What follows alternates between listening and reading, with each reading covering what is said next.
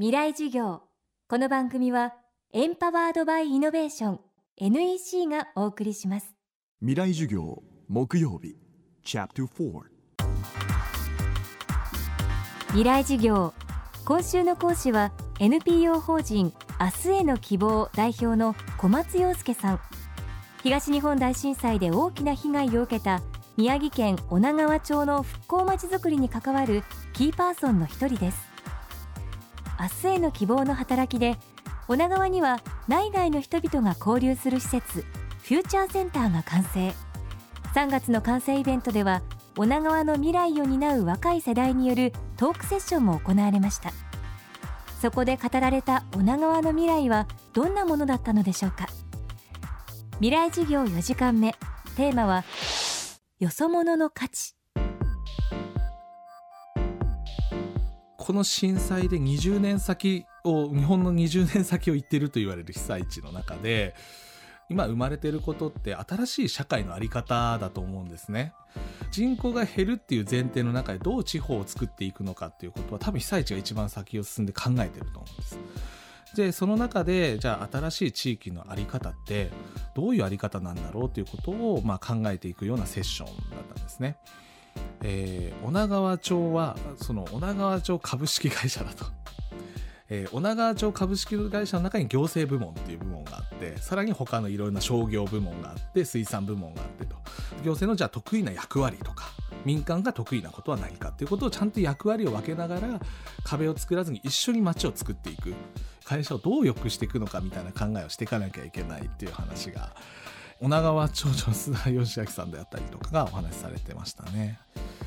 でここにまあ僕は女川の強さがあるなと思ったんですね。行政と民間ってそれぞれやっぱり役割があってちゃんとそこはお互い理解してこなきゃいけないんですけども民間がこう何かお願いしても行政は民間の考えを受け入れられないとかですね。まあ立場上受け入れられないという結構苦しんでる行政マンの方も僕何度もお会いしたことがあるのでやっぱそういう状況の中で向かうのは一緒なのでその役割の中で一緒にどう連携するかみたいなことを議論していくとそれが女川はすごくスムーズにいってるんじゃないかなと思います女川がスムーズにいってる理由っていうのは一つはやっぱり民間の方々が水産とか商業とか工業を超えて一つの復興団体を作ってで自分たちが町を何とかしなきゃいけないという我がこと化しているっていうのがすごく大きいと思いますね。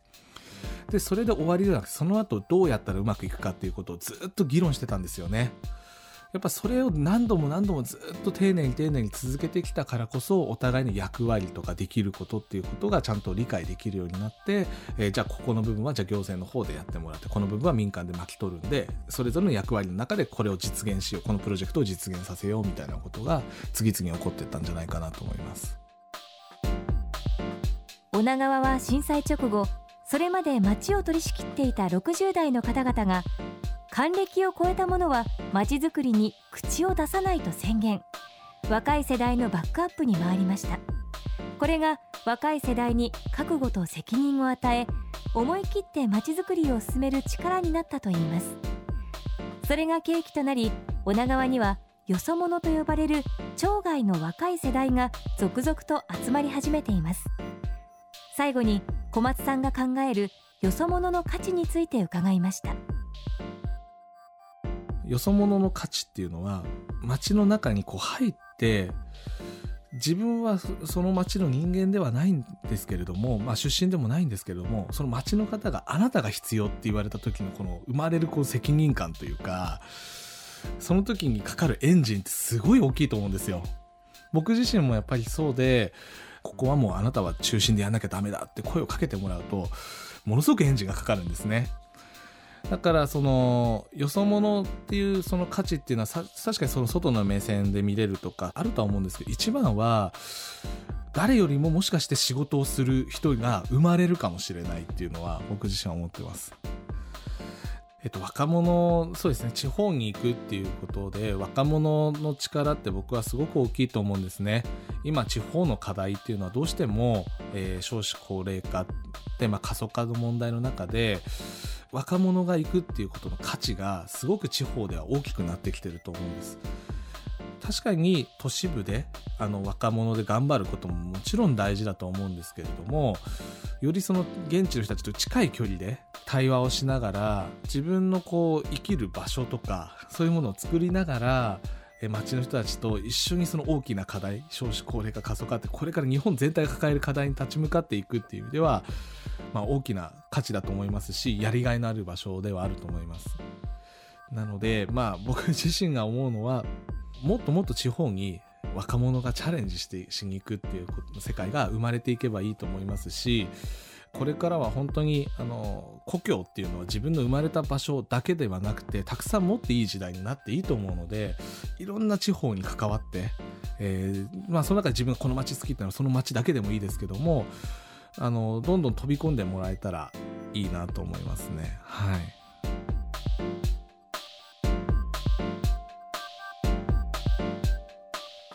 未来事業今日はよそ者の価値をテーマにお送りしました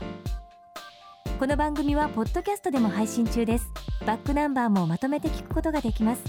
アクセスは東京 FM のトップページからどうぞ。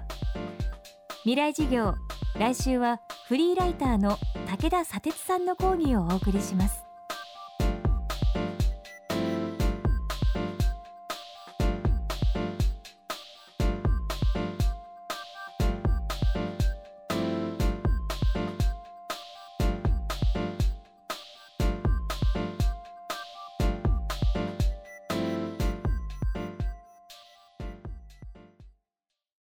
未来事業。この番組はエンパワードバイイノベーション NEC がお送りしました。